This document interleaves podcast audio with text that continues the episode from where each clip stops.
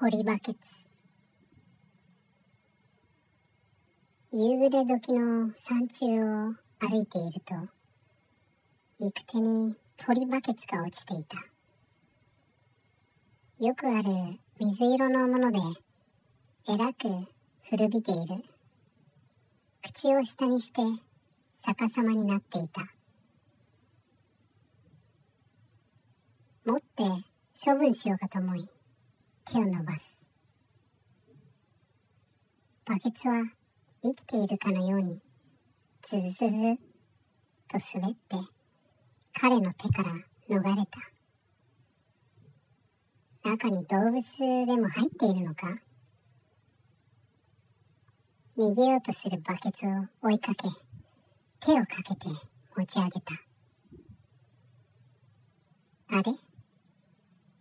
地面の上には何も見えない。その時手の中からクククククと笑い声がした